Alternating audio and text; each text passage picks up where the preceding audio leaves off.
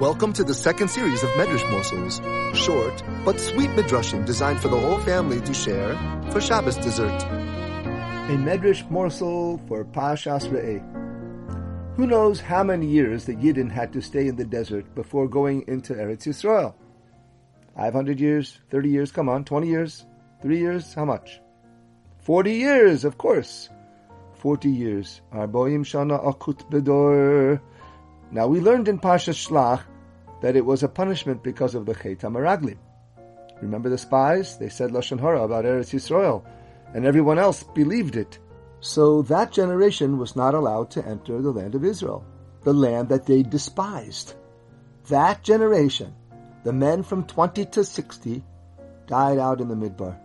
For those 40 years, all the Yiddish fathers of each family died out until the youngsters grew up and were ready with their Amunah to go fight the Canaanim and take over the country. The Medrash says another completely different reason for those 40 years. Medrash morsel in this week's Parshas Re'eh. Now listen to this.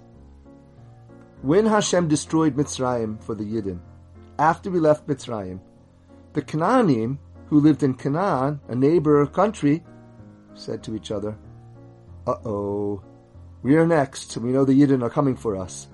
Those Yidden have a strong God. He's going to wipe us out of here. What should we do? The Canaanim thought like this. We are for sure going to lose a war against the Yidden. They will take over our land. But at least they shouldn't enjoy our houses. So the Canaanim all demolished their houses. That's right. Those Goyim took sledgehammers and knocked down their own houses they took apart the roofs and the walls of their beautiful homes. Imagine that. All around the country demolishing buildings. The Canaanim hated us so much that they worked extra hard so we wouldn't be able to enjoy their buildings. And they also went around cutting down all the trees. Those Jews might push us out of this land, but they won't get to enjoy any of our fruit. Those trees are ours! Ha ha! So they sawed and they chopped down every fruit tree and every grapevine in the land of Israel. Not only that, not only did those wicked Canaanim work extra hard to wreck their houses and mow down their trees, they also plugged up all of the water wells that they had dug. You know, kids, underground, there are lakes and streams. Even if you don't live near a lake or stream, you can find water by digging under your front lawn but it's very hard work to dig so deep, deep enough and wide enough so that the walls of your well don't cave in. The Canaanim dug such wells all over Eretz Yisrael. But now that they were scared that the Yidden would come and enjoy their water wells, the Canaanim threw rocks into the wells with a lot of sand and boulders.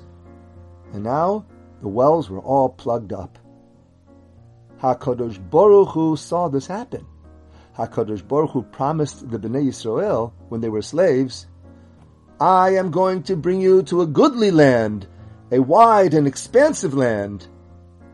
Hashem promised us that the land will be full of all good things, lacking nothing. And now the Canaanim broke the land. The land is ruined. It's in ruins. So this is what HaKadosh Baruch Hu did. He tricked the Canaanim into thinking that the Bnei Yisrael will be staying in the Midbar forever. Hashem led us into a windy desert road instead of on the wide and paved Plishtim highway that went straight to Eretz Yisrael. And it looked like we were lost and stuck and staying in the Midbar. And Hashem set us up in the Midbar with five star accommodations. Shelter from the clouds of glory, plus carpeting, mun to eat every day, fresh, and birds, water from Miriam's well, a gigantic cluster of grapes that the Meraglim had brought back from Nachal Eshkol, and this cluster of grapes flowed with a river of juice. They had dry cleaning service, heating from the Amud Esh, plus light at night. And there was peace and security. Great shiurim. We weren't lacking anything in the Midbar, just learning Torah. And the Goyim all around knew about it. They knew it. The Canaanim said, Oh, good, They aren't coming. The Jews aren't coming into our land. What did the Canaanim do next? They went to replant all of their orchards and vineyards. They rebuilt all of their houses and, and buildings that they had demolished. And they stocked them full of nice furniture and, and dishes. And then they unplugged the wells. It took the Canaanim many hard years of work. And then, forty years later, even the fruit trees were fully grown, yielding abundant fruit. Now, Moshe told them, now it's time to enter Eretz Yisrael.